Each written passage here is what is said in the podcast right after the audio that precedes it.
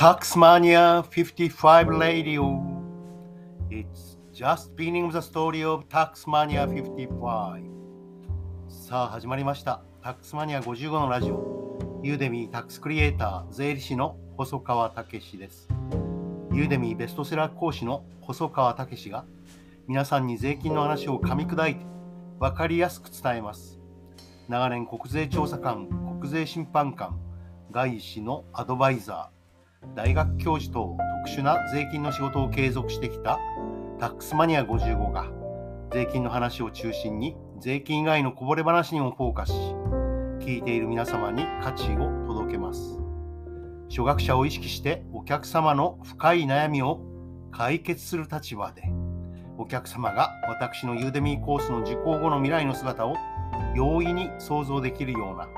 最終的にはターゲットを絞ってビデオの制作を続けていきます。その制作過程で考えたことをラジオで喋ります。M1 で優勝した錦鯉の長谷川正則さんは、魂は年を取らないという松本人志の名言に生放送で涙しました。そうです。タックスマニア55の物語は、そして皆様の物語もまだ始まったばかりです。本日は著作権の使用料と著作物の利用許諾という表題で、えー、少し難しい内容ですが何が問題で、えー、何を我々は整理しなければいけないかというお話をしたいと思います。え日本の著作権法は著作権の譲渡一部譲渡そして著作物の利用許諾に分けて議論がされておりますが、著作権の譲渡や一部譲渡というのはほとんど使われておりません。著作権というのは権利の束と言われておりまして、様々な権利の集合体、特に重要なのが複製権で、それがコピーライトと言われているわけですよね。そうすると、そのコピーライトに合わせて、反復権、譲渡や、えー、貸与といったえー、複製してそれを渡す。相手に販売する権利がですね付与されているかどうかが非常に重要になってくるわけです、えー、そういう意味では著作権の譲渡それも一部譲渡に関係する議論なんですが、えー、実はそういった、え実務上の取り扱いというのはほとんどなくてですね著作物、え本とかですねえ CD なら CD ですよね。それの利用の許諾について議論が集中しているということになってきます。えそうするとですね、本を読む、CD を聞く、えこういった仕様とですね、え実際にそれを複製して販売するような、え利用とですね、これは明確に分ける必要があるんですが、この問題が十分に理解されていない。そして、税法は所得税法第161条第1項第11号、これは旧7号所得ですね。旧7号所得というのは、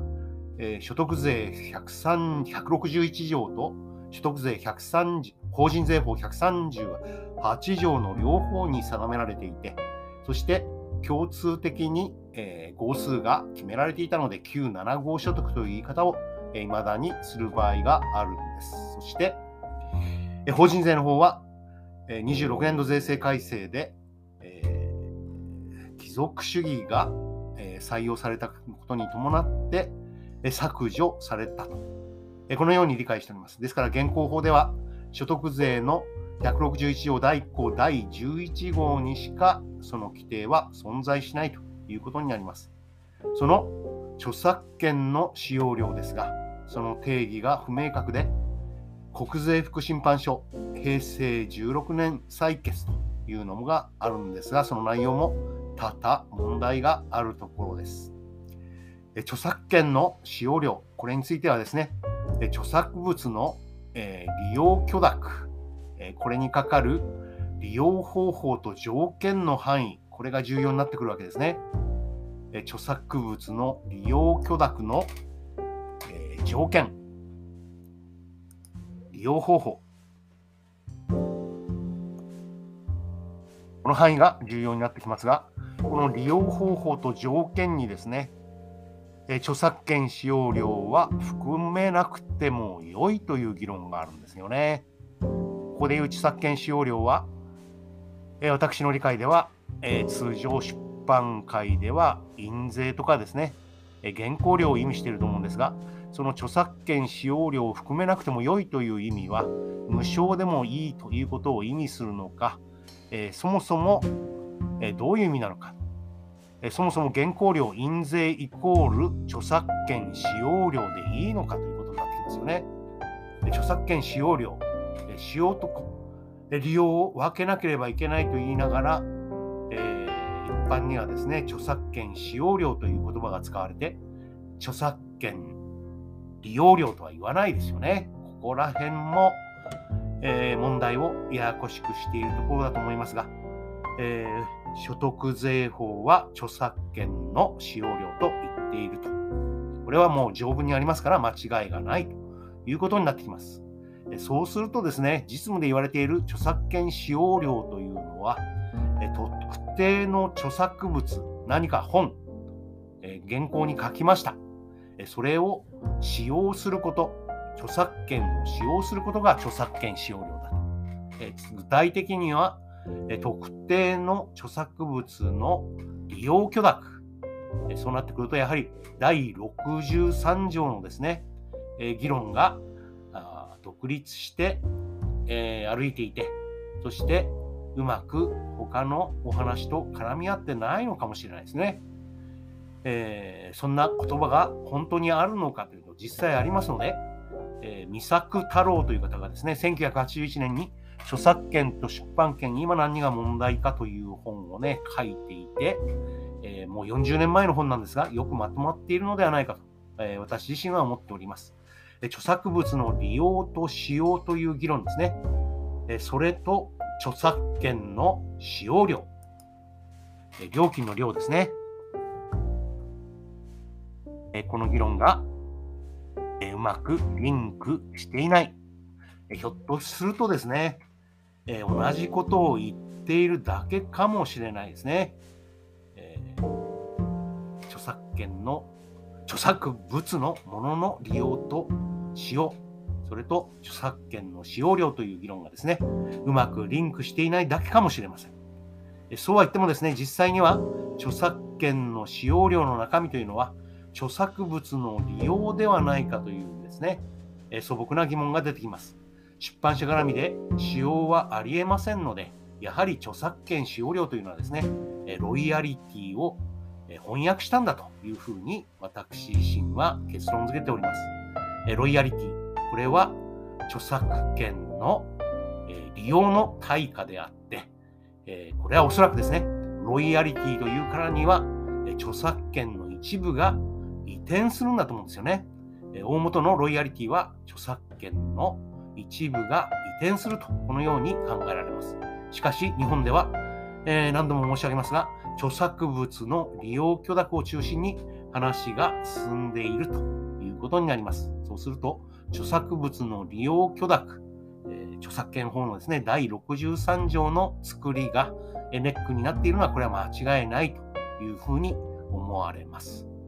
そうするとですね、世の中で、えー、話されている著作物の利用と使用は違いますよ。著作物を利用するとは、著作物を複製する、公衆送信する、そういった著作権法に書かれてある、法定利用行為ですよ。著作権者の許諾がなければできない行為。えつまり、本や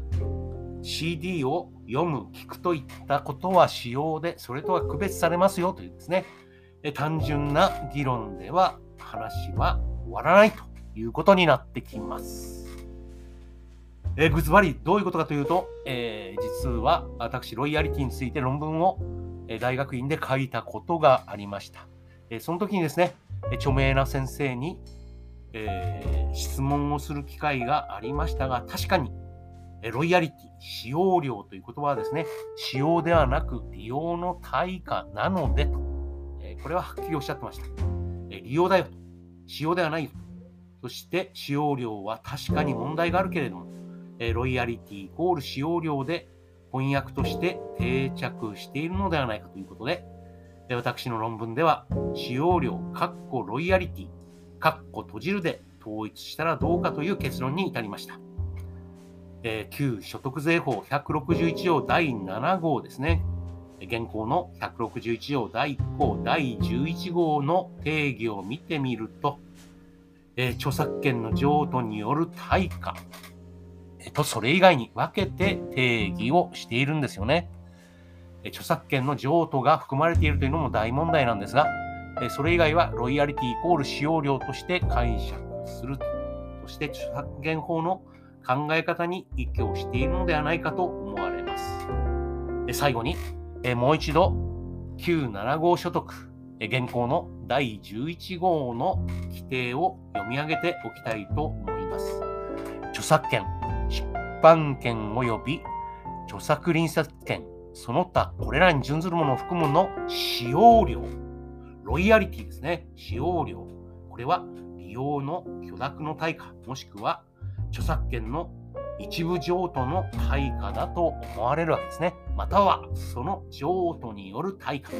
このような決めがあるということであります。本日は著作権の使用料と著作物の利用許諾、著作権法と所得税法の整理の難しさについてお話ししました。え話はなかなか、え難しい話に終始しましたが、私自身は少しずつ喋っているうちに整理ができてきたような気もします。え頑張ってこの作業も続けます。Taxmania 55 Radio It's just beginning of the story of Taxmania 55 12分を超えてしまいました。また明日聞いてくださいね。